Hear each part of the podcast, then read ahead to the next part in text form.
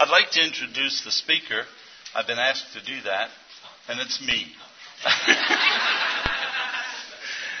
and uh, in a minute or two, I'll tell you about myself. But why don't we pray together before we start? O oh Lord, our Heavenly Father, we come before you this afternoon as a group of concerned brothers and sisters who want to do your work in your way. I ask that you'll be with us in this session so that everything that we think or say or do will be pleasing to the Holy Spirit. Fill our hearts and minds with those things that are beneficial and keep away from us anything which would be detrimental in your kingdom. I give you thanks and praise in Jesus' name. Amen.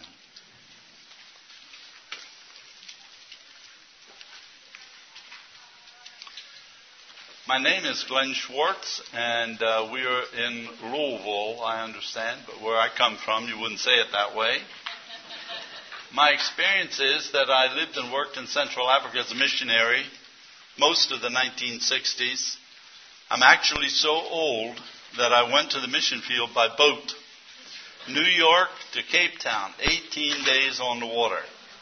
Only six passengers and I don't travel well, so I got seasick. But fortunately, I was only seasick one time, but unfortunately, it lasted for 18 days.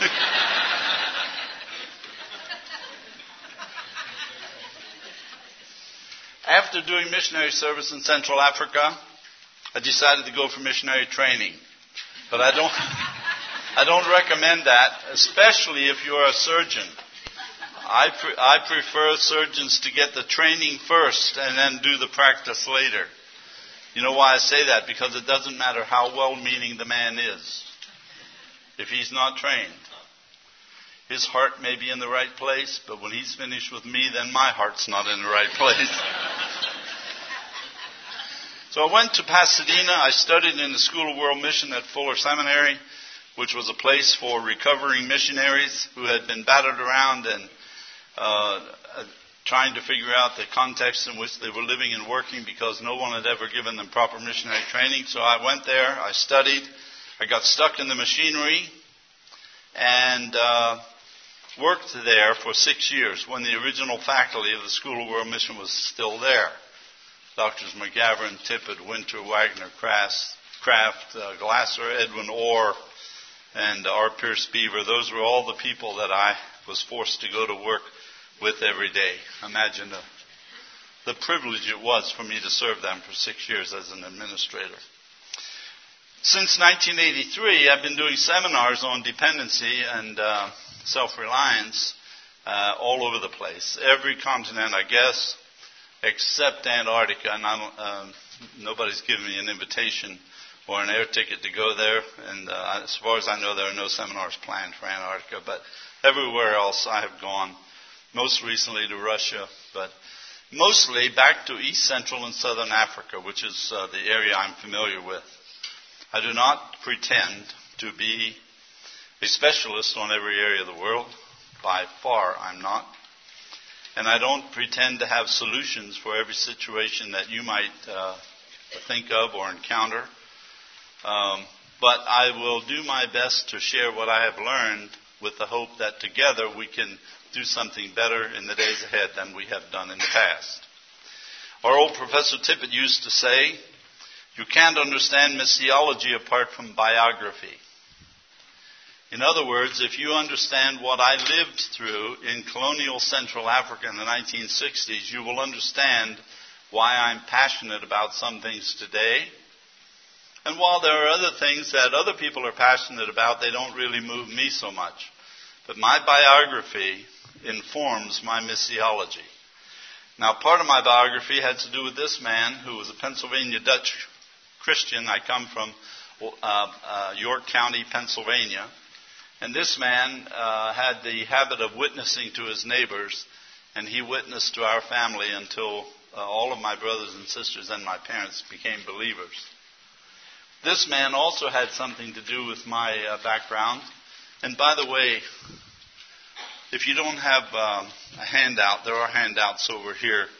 Uh, and beside them, there are some articles as well. So if you need a handout, feel free to get one now. I really underestimated the number of people who would be here. So there, if you're a couple or if you have a, a college mate or something that you can share with, uh, I'd encourage you to do that because we won't have enough. I, I think I only brought 50 copies. But this man had something to do with my biography. Many of you know him as Mincaye. He's the, one of the men who helped to kill the uh, five missionaries in 1956 in Ecuador. And uh, Mincaye was one of those angry young men uh, with a spear who killed those missionaries. He didn't realize that uh, that event would be used to bring many people not just to faith in Christ, but to missionary service, and I am one of those. I read that story about the, the uh, five missionaries who were killed. I read it in the Reader's Digest when I was about 18 years old. It was a Sunday afternoon. I read the story of the martyrdom of those missionaries, and I um, put the book down on my lap. And I heard a voice, and the voice said, There is a time and place for you in Christian service, and that's all it was. No more, no less than that. But from that point on, I began to walk through the doors that the Lord opened for me. And I, I didn't know that it would take me, where, where all it would take me. But, um, by the way, how many of you have been called to Christian service by reading the Reader's Digest? I'm just one of thousands who, when they learned about that story, God spoke to them. And I had the privilege of meeting Mincaye uh, several years ago. Dependency in Christian mission activity. I have a beginning observation. The road to dependency is paved with good intentions. We're sending a million or more short term people all around the world to do good. They're staying a very short period of time. Their intention is to do good. What do I mean by unhealthy dependency? I'm talking about doing for people what they could do for themselves could do or should do for themselves. That is, if their dignity and self respect were identified and preserved. That's what I'm talking about. And by the way, uh, lest you try to write down everything I'm saying, you can go down to the bookstore or to the CMDA uh, display, and uh, there's a book there called When Charity Destroys Dignity, and it's all in there. Everything I'm going to tell you today, I think, is in here. Um, and uh, if you get there soon enough, you'll get one because I think they're going to run out, they say. By the way, it's my contribution to the cure for insomnia. Uh, if you can't sleep, start reading this. If you still can't sleep, money back guarantee.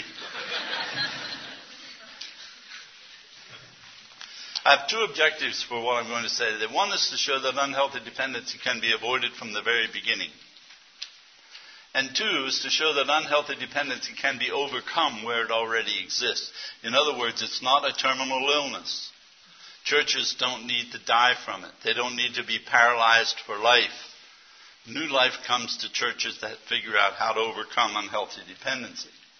By the way, I'm going to be racing through this uh, uh, rather quickly I want to get to the part on, met, on uh, observations on medical institutions. Uh, so if it seems like I'm rushing, uh, I am. Be careful not to assume that people have nothing to give back to God. If you make that assumption, you may be disappointing people. Do you know what the Bible says? It says it is more blessed to give than to receive. How many of you have, uh, feel that at one point or another in your life you have helped people and they became receivers and you got the blessing because you were the giver? How many would actually say that happened? Uh-huh. Sometimes I think we are so caught up in the giving part, we won't be happy until we have turned the whole world into receivers. Who gets the best part when that happens? the givers, right? Us. What if we were to shift and begin to figure out a way to help the rest of the world to discover that giving is better than receiving? That's what we'll talk about. Consider the Macedonians in 2 Corinthians chapter 8. As you know, this is the chapter in which the Apostle Paul is writing a letter to the Corinthians. And he's trying to tell them about the Macedonians. And he's um, using the Macedonians as an example. I once heard about a rooster that found an ostrich egg. You know how big an ostrich egg is. And he rolled the ostrich egg over to the hen house. And he called the hens over to look at it.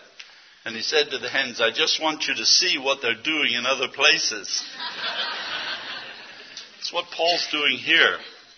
He's saying to these Corinthians, I just want you to know what the Macedonians are doing. Now, what Paul was doing is taking a collection for the needy church in Jerusalem. He was going around to the churches that he planted, taking a collection to send back to the mother church. Let me make an observation. I cannot find anywhere in the New Testament where money goes from the mother church to the mission field church. I can't find it anywhere. If you can, let me know. It does go from the mission field to the mother church, as in this case. What does that tell you about the way we look at church planting? How many of us can say money doesn't go from the mother church, it only comes to the mother church? Well, it's the New Testament model. Now, obviously, these people in Macedonia were well off because that's why Paul went there to take a collection. Does anybody here wish to agree with me on that? He must be taking a pic. Nobody. No, you're right. He says, out of the most severe trial, their overflowing joy and their extreme poverty welled up in rich generosity. He was taking a collection among people who were in severe trial and extreme poverty.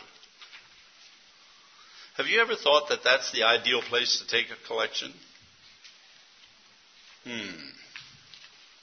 He says, I testify that they gave as much as they were able and even beyond their ability, entirely on their own. They urgently pleaded with us for the privilege of sharing in this service for the saints.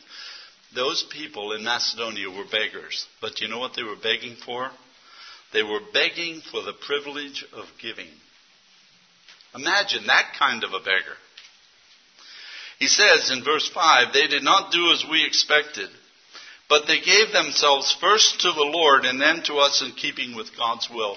And here you have the, the uh, secret to people moving out of dependency into the joy of giving. They gave themselves first to the Lord. Don't expect people who don't know the Lord personally to joyfully put money in the church collection. Had a pastor in Zambia stand up and say to me one day, he said, ah, Oh, Mfundis, I don't know what to do. He said, The people in my church, they don't give. In fact, they don't even know the Lord. And I said, Are you expecting people who don't know the Lord to joyfully put money in the church collection?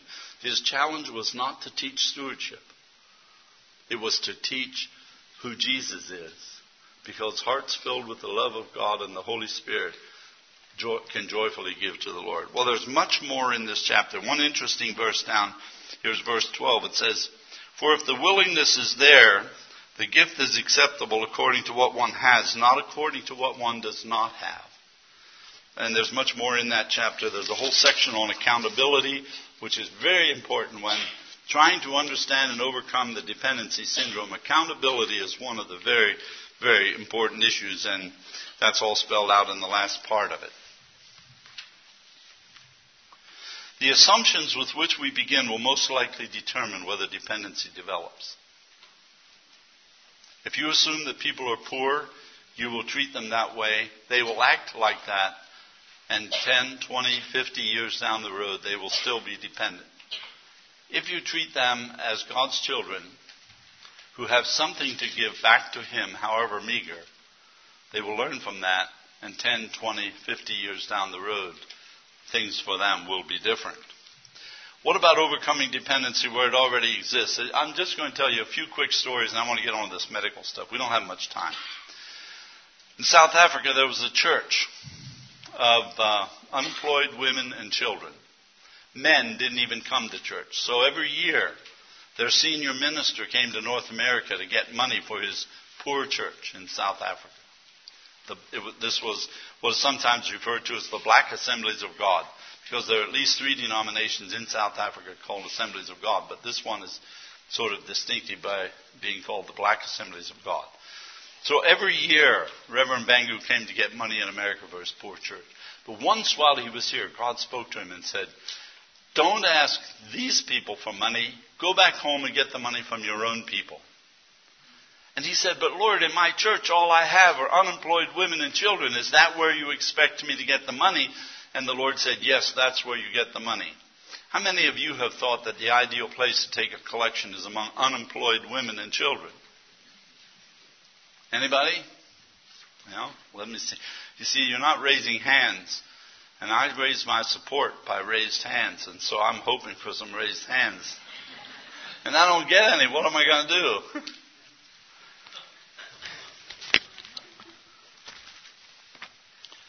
So God said to him, Yes, that's what you do. And he's had this working relationship with the Lord. You know, some people, they talk to the Lord and the Lord answers and they talk back again.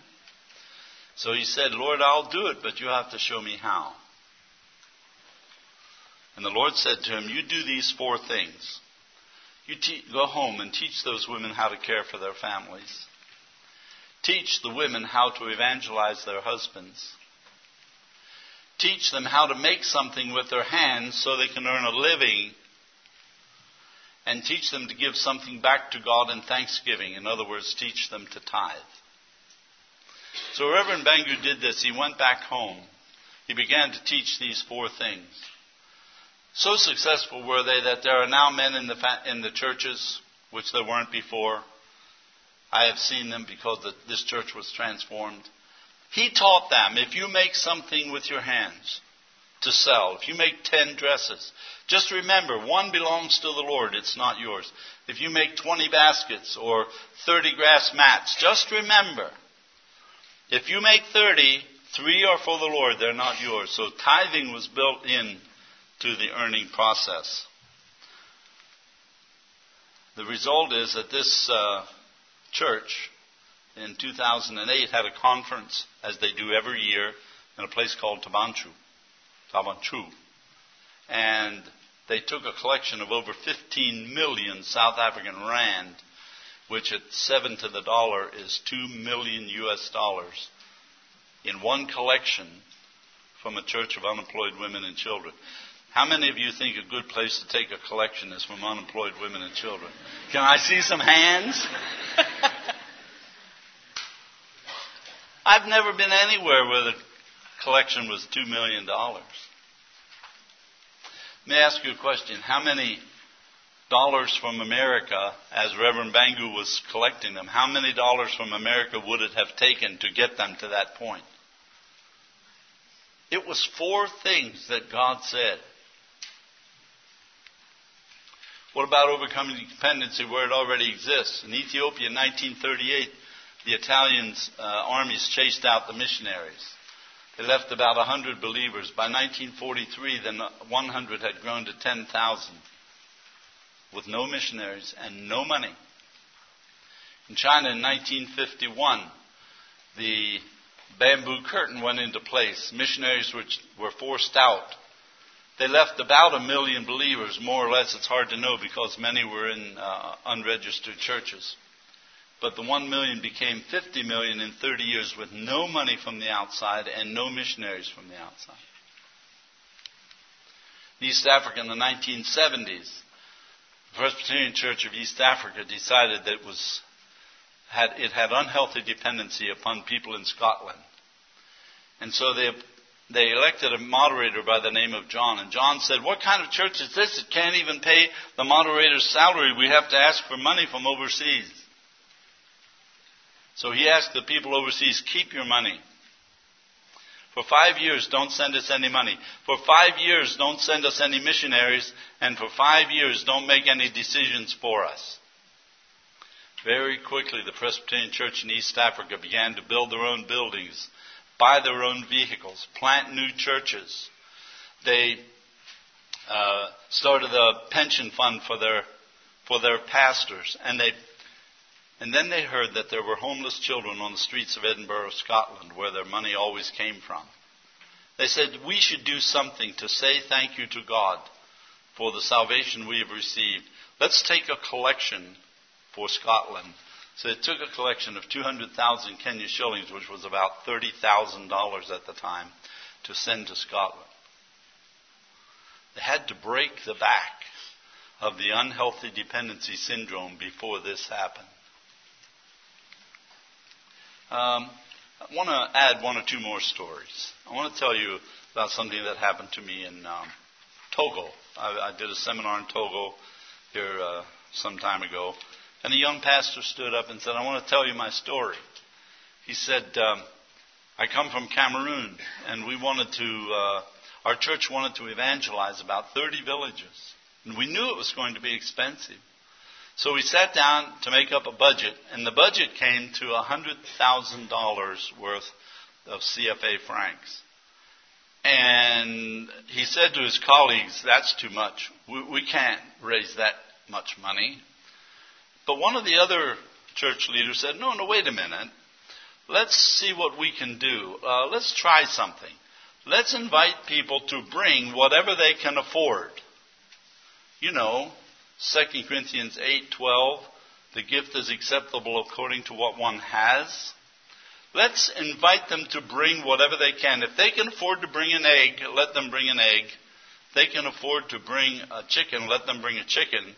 If they can afford to bring a cow, let them bring a cow. The church leaders listened, thankfully, to the second man, not the first. The first man said it can't be done. The second man said, let's try. When I talk about assumptions, and I mentioned a while ago, I had at the bottom of the screen uh, uh the important role of assumptions because they determine where you're going to end up the assumption you make uh, way back at the beginning, if it's this way a little bit, you'll end up over here. If it's this way a little bit, you'll end up way over here. So it's very important about these assumptions. I call them little self-fulfilling prophecies. That if we believe them, that's where we will go. So they listened to the second man. And they launched the fundraising project. An egg, a chicken, a cow. They not only raised $100,000 worth of CFA francs, they went beyond that and had enough over and above the $100,000 to buy a vehicle for the project. Be careful not to assume that people have nothing to give back to God. Now, one of the most popular words today is the term partnership or interdependence. I have a problem with both of these words because frequently we're trying to develop a partnership from North America with someone who's very, very poor. And the way to test a partnership, I think I've got it here. Yeah, how do you test a partnership? You ask how many directions the resources flow. If the resources flow in only one direction, then partnership is a questionable term. You might better use the word sponsorship. If resources flow in only one direction, then, uh, yeah, right there it is. I prophesied that, that just now. and it appeared. Isn't that amazing how that happens? I'm telling you. It never ceases to amaze me. Consider the benefits of local, local interdependence. We began talking about these issues in East Africa, and I've been sort of doing this now for the last 27 years. One of the uh, church leaders came up with the idea of or we were discussing interdependence, and he said, uh, interdependence, he said, uh, the only kind I believe in is local, local. And we're all sitting there saying, what does he mean by that? So we asked him to explain. He said, well, I believe in being interdependent.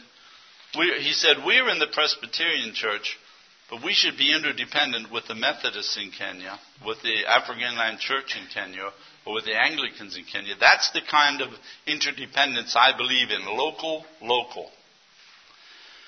He said, What I don't believe in is the kind where you have you try to be interdependent with a wealthy church overseas. That kind of interdependence isn't ideal. Now, let's talk a little bit about Christian hospitals. And by the way, I'm going to try to allow time uh, for you to ask some questions. Not that I have all, all the answers, but the questions will be fine. Can Christian hospitals or mission established hospitals become self supporting? Um, I gave some illustrations of churches which made the transition from being dependent to standing on their own two feet. I have many, many stories, but I don't have time to give them. Well, the answer to that question is it depends on many things, such as beginning assumptions. By the way, there it is again. Location, history, economics, politics, and the will to make it happen. Without the will to make it happen, it's unlikely that a hospital will move from being dependent on foreign funds to becoming self supporting. Um, at this uh, conference, it's either last year or the year before, I'm not sure which, I uh, was standing at the door on Saturday uh, with my bags waiting for my colleague, for Dr. Fountain. We were going to leave together, go to the airport, and a man came over to me and said, I want to tell you about my experience in Ghana. He said, I was med- I'm a medical doctor and I was running a hospital in Ghana. It was dependent upon foreign funding.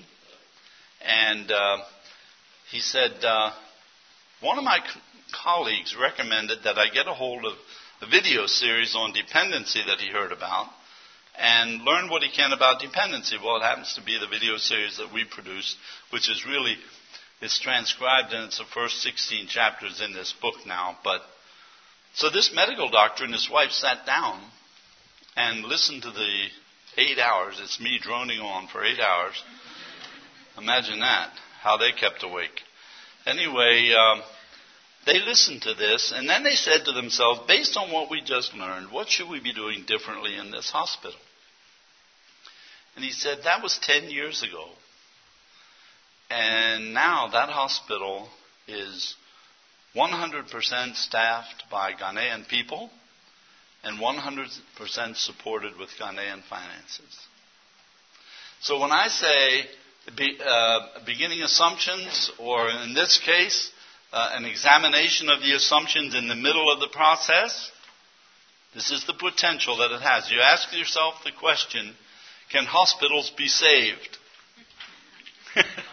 Well, we like to talk about being saved, but can hospitals be saved?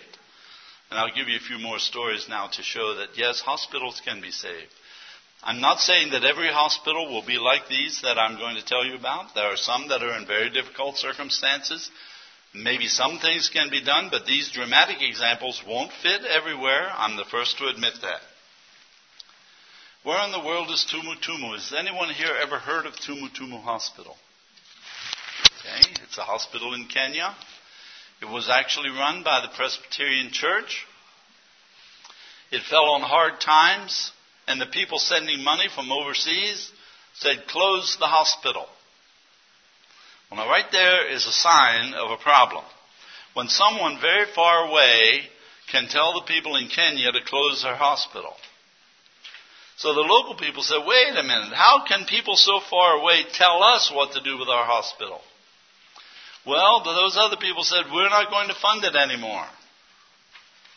This is what you call mission funding fatigue. You got tired. Well, they, uh, the people in Kenya said, let us see what we can do. So what they did is they organized a march from a suburb of Nairobi, a place called Kikuyu, 150 kilometers away from Tumutumu, they organized a march. They had medical people on the staff and they had pastors and evangelists on the staff and they began to march for 150 kilometers. They would have roadside clinics during the day. They would have uh, evangelistic services in the evening in the villages. And as they marched, the villagers said, Where are you going? Why are you marching? what is this? And they said, Help us. We're trying to save our hospital. Someone's threatening to close it. Help us. So for 150 kilometers, They were raising awareness about the needs in their hospital. It was funded, as I said, from overseas. Let me see what else I have on here. The overseas funders developed donor fatigue, right? And local people decided to take it over. The result? Tumu Tumu Hospital was saved. To what extent was it saved? Well, it was uh, under new management. It was refurbished. It was painted. The latrines were refurbished and cleaned up. And the local people who took over the hospital said those latrines should be clean enough that one could eat a meal inside. Imagine that. Imagine a missionary saying to people, you should have such a clean. No, no, no. Local people say to other local people, that's how clean the latrine should be. They banned uh, drinking, and three staff members opted to leave because they preferred drinking. And it wasn't long until that hospital was 95% funded with local resources. Same place that couldn't exist without overseas funding. Tumu Tumu was saved. Uh, by the way, this story is available on our website uh, at wmausa.org. It's called The Transformation of Tumu Tumu Hospital, uh, which was written, by the way, by the chairman of the uh, Christian Health Asso- um, so- Association of Kenya. Where in the world is Clinica Biblica? Has anyone heard of this one? Okay, Clinica Biblica is a mission hospital, was a mission hospital in Costa Rica, in San Jose. It fell on hard times. The mission, Latin American mission, said it's not the evangelistic uh, tool that we thought it was going to be. It's draining money, missionary money. Close it. Some local people said, wait a minute. How can people far away, you know by now what I'm going to say, how can people far away say that our hospital has to be closed? Let us uh, take it over and see what we can do. Now, I talk a lot about and write about the issue of ownership. Um, and I have a particular kind that I think is the most important of all, and it's what I call psychological ownership. There are several other kinds. You have legal ownership, where you may have a car might be in your name, but you don't know how to drive. But it's yours because it's in your name. That's legally yours. But if you know how to drive it, then functionally you're the, the owner because you're driving it back and forth to work every day. But it doesn't mean you're going to take care of it. Maybe you're an irresponsible uh, member of the family. But if it's your car, and you have true psychological ownership of that car. You will take care of it. You will make sure that it's serviced. You will make sure that it's not uh, unnecessarily damaged because psychologically it's yours. Well, that's what was happening here.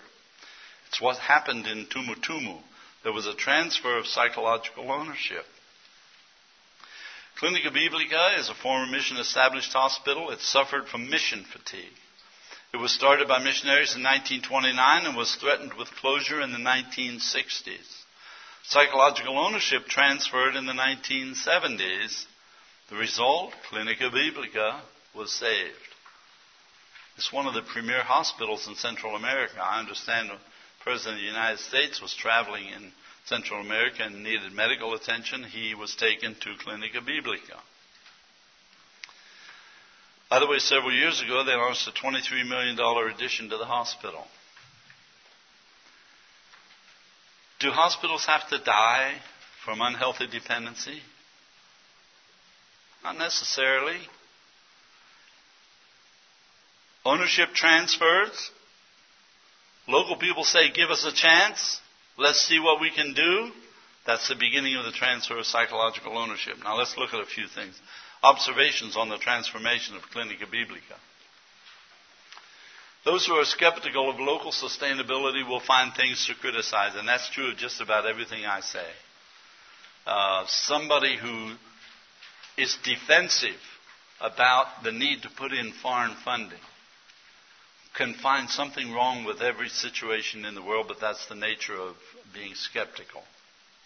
So there are things that could be done better, just as in every other place you know about in the world, things could be done better in some ways.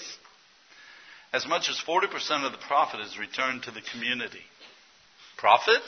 I thought they were having trouble stay, keeping the doors open. With the new ownership, they moved from the lost column to the profit column. Some say Clinica Biblica overcharges the rich to help the poor. They call this Robin Hooding, or in hospital terminology, I understand the medical people call it crossover income.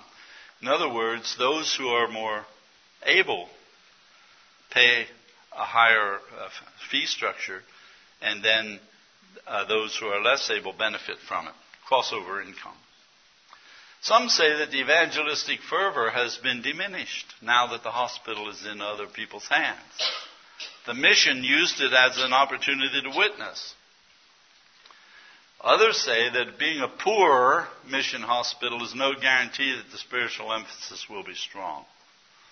Just being poor and just being run by the mission doesn't necessarily mean that you will have a strong witness in the community.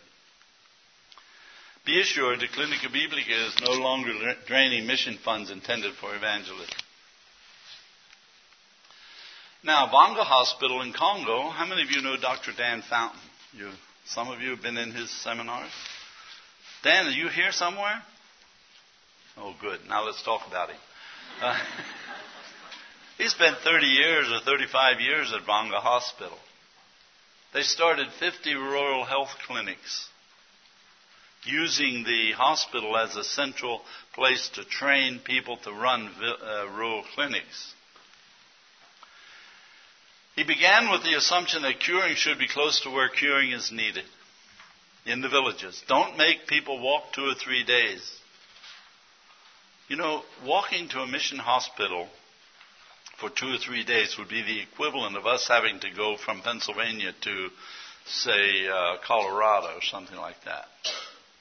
That. And if you're really, really sick, that's just not the, the ideal place to have to get your treatment. Curing should be close to where curing is needed. Rural clinics can be funded and built with local resources. That's another benefit of, of decentralizing that hospital. Rural clinics take the pressure off of medical staff in large hospitals because many people do not have to come to the, the big hospital. The cost of overhead is considerably lower in rural clinics compared to large hospitals. And medical professionals who visit rural clinics see illness in context. In other words, uh, they see sanitation or the lack thereof, nutrition, etc. To learn about Vanga Hospital, just read anything that Dr. Fountain has written. He has excellent ideas on how to mobilize uh, a hospital to do uh, God's work. Now, uh, they're in the Congo, which is very different from Costa Rica and different from Kenya. Kenya still has a functioning currency, where you have uh, countries in Africa like Congo and Zimbabwe where the, the currency is uh, virtually defunct. So I'm not saying that all of these things can be done everywhere. But what I like to do is just open, say, uh, uh throw up the window sash and let a little fresh air in so that we all begin to think about what might be possible where we are. Observation on the sustainability of Christian hospitals. Number one, government support is not the secret to sustainability. In uh, uh, 2000, the year 2000, we did a seminar in Nairobi for hospital administrators and medical officers. I think there were about 70 who came. And they sat there for three or four days and talked to each other about what sustainability means.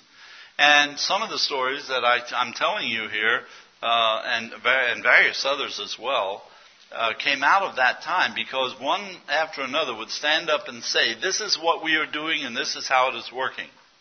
The, our hospital had these problems, this and this and this, but then we did something and now we don't have the same problems.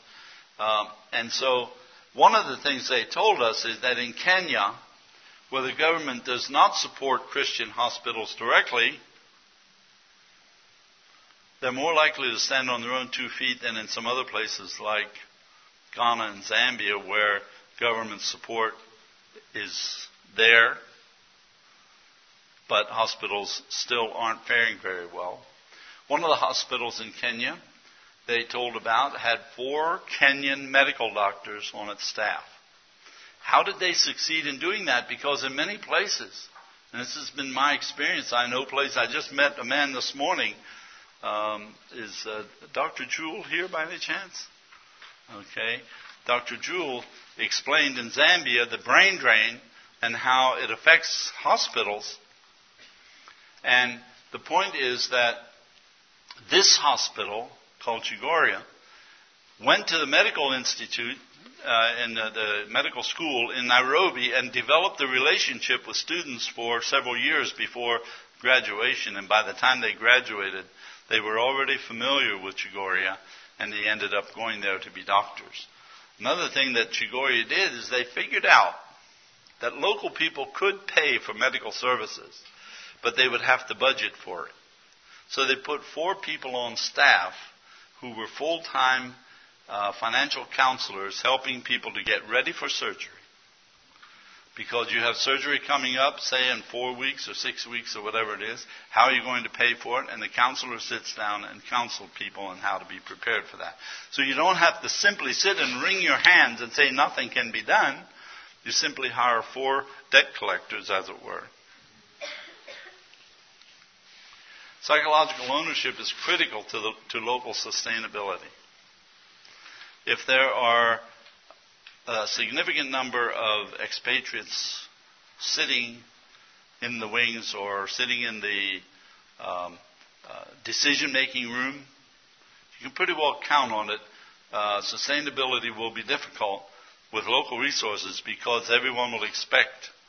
We have a, a saying in Central Africa uh, that says if there is one white man in the room when we're discussing finances of the church or whatever, if there's one white man in the room, we will vote the way he wants us to vote, even if he doesn't say anything, because we will watch his eyes and we will know how to vote.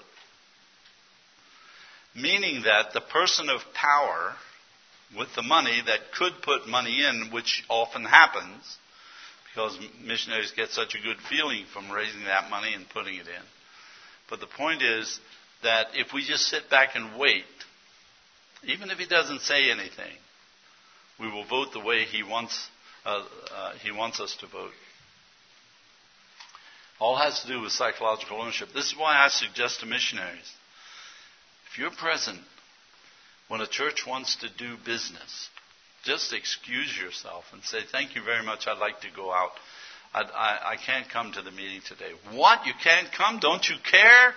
Oh, yes, I care. I care so much that I would like to see you manage your own church without me present. There's a long history of unhealthy dependency that affects both the church and the medical institutions. This is not a problem that was just started recently and it won't be solved overnight, but the good news is it doesn't have to last forever. Now, what about where there is no hospital? Supposing you're in some part of very rural Congo or very rural Zimbabwe or someplace like that where there is no hospital and there's no money for a hospital, what would you do? Well, one is you could wait till there is money and no health care would be given while you're waiting. Another is that you could raise the money and work uh, actively at getting the money to build a big hospital. Or, oh, by the way, these are, uh, this is uh, 1111. Uh, this is 111, you know, the corduroy day. Did you, did you see it? This is called corduroy day. Did you know that? Put all those ones beside each other and it looks like corduroy. So that's okay. It should be option two and three and so on. I'm not infallible yet. Uh, scat- you could scatter clinics far and wide throughout this region without, you know, you don't have money for a hospital, but you could give some kind of primary care uh, through those uh, through clinics, or you could become an educator. Hmm, somebody's already assenting to the truth of the message that I'm giving. You could become an educator. I want to tell you about this.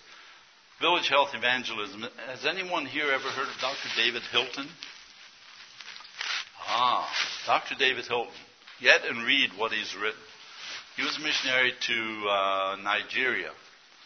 And uh, the way I learned about it was through a plan called the Lardin Gabas Plan of Village Health Medicine. And they, and they analyzed what was happening in a hospital, a mission hospital, began to realize that many of the people who were coming into that hospital were there for reasons that, they, that could be solved before they got to the hospital. So the point is, how do you revamp the mission of the hospital to uh, be to be uh, uh, to keep people from coming to it? If you just went out and told people to stop beating each other in drunken brawls, you could reduce the number of people that have to come to ER, right? Okay, so is anybody doing that, or are we just going to let them beat each other and then we'll just take care of them when they come here? And these doctors who came up with this Lardin Gabas plan said the most difficult thing for the medical officer is to walk away from a, an ER room filled with very needy people and to go out into the village and take the precious time he has to treat people to go out in those villages and tell people to stop getting sick. Teach them how to avoid malaria. teach them how to avoid um, worms uh, by using latrines and so on, and so on, and so on like that. Well, uh, I would encourage you. All, all I can do is encourage you. And I'm not a medical person. By the way, I'm not a doctor. I haven't even been a nurse. Uh, so, but I would encourage you to read up on anything like this because prevention is an alternative to building a very large hospital. And that's what I was saying here. What if there's no money for a very large hospital? Let me tell you a little bit of how Dr. Hilton made this work. And oh, I have to stop in one minute. I will because I'm over time. I'm sorry. Anyway, they established rural health clinics. The only village that got a clinic is one in which the people would be willing to build it. If they wouldn't build the clinic in the village, they would not assign a nurse to, to work in it. But the doctor, when he visited, would not go into the clinic. He would stay by his vehicle out along the main road, the nurse would come over and say, This is a problem I'm having, and what do you suggest I do? And he would counsel her, and he would not walk over to see the patient. Why was he doing that sort of thing? He was doing that so that the, so that the nurse who was in charge was elevated in her standing with the people to be able to treat that. Now, I'm sure if it was a serious emergency, would, there would have been an exception. Anyway, I'm sorry, I got to stop. Uh, yeah. Because, am I am I wrong? Aren't we stopping at uh, 340 or 245? Right. If you need to go, go. If you want to stay and talk or ask questions or something, feel free. Anyway, I enjoyed being with you. Thanks. It was nice.